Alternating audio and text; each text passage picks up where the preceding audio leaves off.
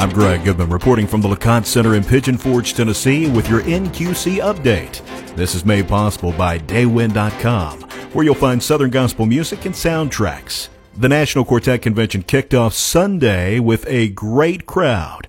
NQC board member Jim Brady comments. A few years ago, we added a Sunday night, and it has grown like crazy. Uh, to, this year's bigger than last year, and the numbers continue to increase because people come into town on Sunday, and they're here, and uh, they have dinner, you know, on Sunday evening, and they come on over to the concert, and it's been amazing the response. I think it just kicks the week off incredibly and uh, those that come in a little bit early get kind of get a little bonus concert. We'll share a performance or two as we go through the week. Here's a bit of Gold City on the main stage.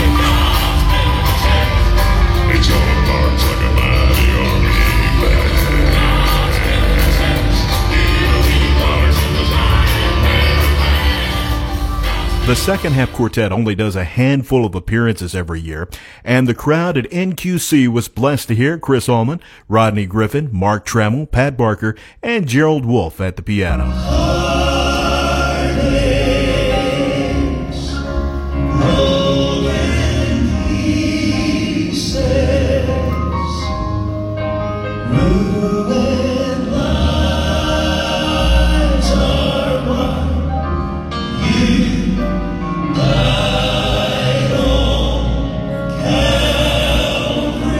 Tuesday is a busy day at the National Quartet Convention. There's an NQC morning showcase. Chapel will be led by Jim and Melissa Brady and Tribute Quartet.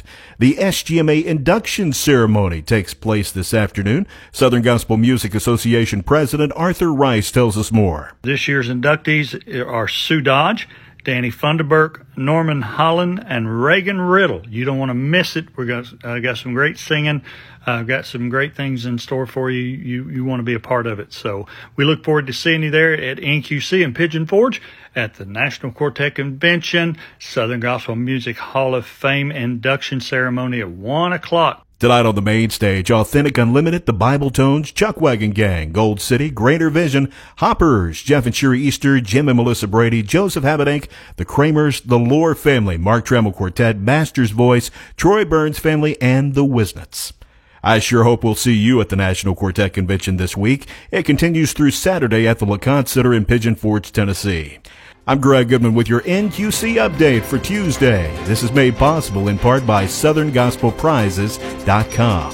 Southern Gospel Prizes for Southern Gospel fans. SouthernGospelPrizes.com.